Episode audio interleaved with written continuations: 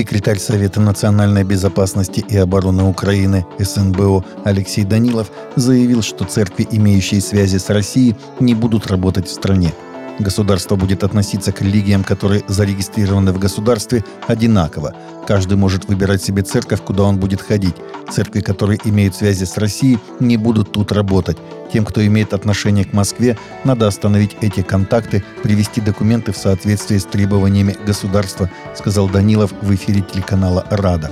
За последний год украинские власти организовали самую масштабную в новейшей истории страны волну гонений на УПЦ, ссылаясь на ее связь с Россией. Власти Казахстана в 2022 году возбудили по меньшей мере 143 административных дела, связанных со свободой религии или убеждений. Большинство, 130, закончились обвинительными приговорами, сообщает правозащитная группа «Форум-18».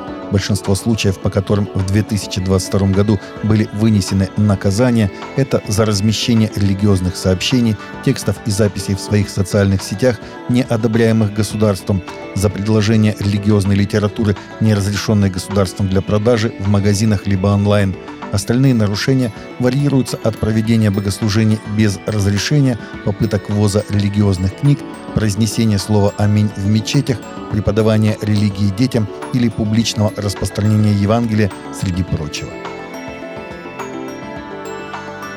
Крупнейший военный госпиталь США избавился от монахов-францисканцев, служивших пациентам более 20 лет к возмущению местного архиепископа, особенно униженного тем, что духовное попечение передали коммерческой фирме, пишет Catholic News Agency.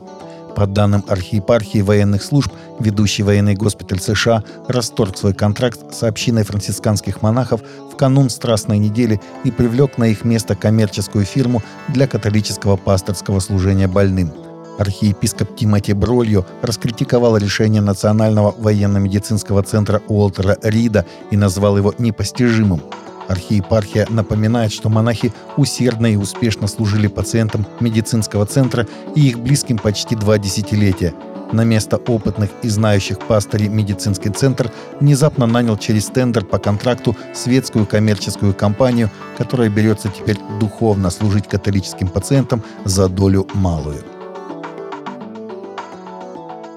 В Мексике особые мастера делают из папье-маше и расписывают фигурки для обряда сожжения Иуды в канун Пасхи как обобщенного символа зла и предательства, хотя во многих странах этот обряд под запретом как антисемитский, пишет News. После двух месяцев напряженной работы по изготовлению и раскрашиванию фигурок Иуды, традиционно стилизованных под дьявола, мексиканская мастерица Марсела Вильяреал, как это ни странно, жаждет увидеть гибель своих творений в огне – она и десятки подобных ей мастеров лепят эти фигурки из папье-маше для обряда сожжения Иуды. Он уже лет 200 как минимум проходит каждую страстную субботу по всей стране. Народ шествует по центральным улицам городов и сел, скапливается на площадях и с радостными криками устраивает фейерверки и сожжение этих раскрашенных фигурок, видя в них символическое воплощение зла. Этот обряд всегда совершается с весельем, радостью и юмором и мало связан с церковными празднованиями Страстной недели в этой преимущественно католической стране. Ритуал сожжения чучел Иуды также сохранился в нескольких странах Латинской Америки и в некоторых регионах Греции. Революция Иисуса, иногда ее называют движением Иисуса, также оказала большое влияние на подростка из Киновы, штат Вашингтон, Майкла W. Смита, сообщает Кристиан Хедлайнес. Свою страсть ко Христу и христианской музыке Смит связывает с движением Иисуса – трехкратный лауреат премии Грэмми и 14-кратный номинант, Смит говорит, что в подростковом возрасте он часто слушал песни группы Maranatha Music, служение, которое было основано в 1971 году Чаком Смитом из Calvary Чейп.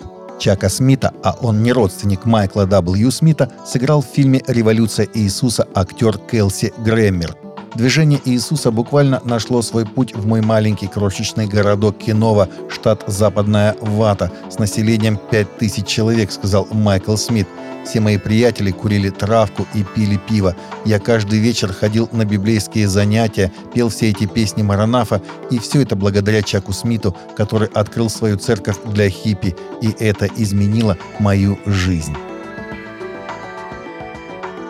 Таковы были наши новости на сегодня. Новости взяты из открытых источников. Всегда молитесь о полученной информации и молитесь о страждущих.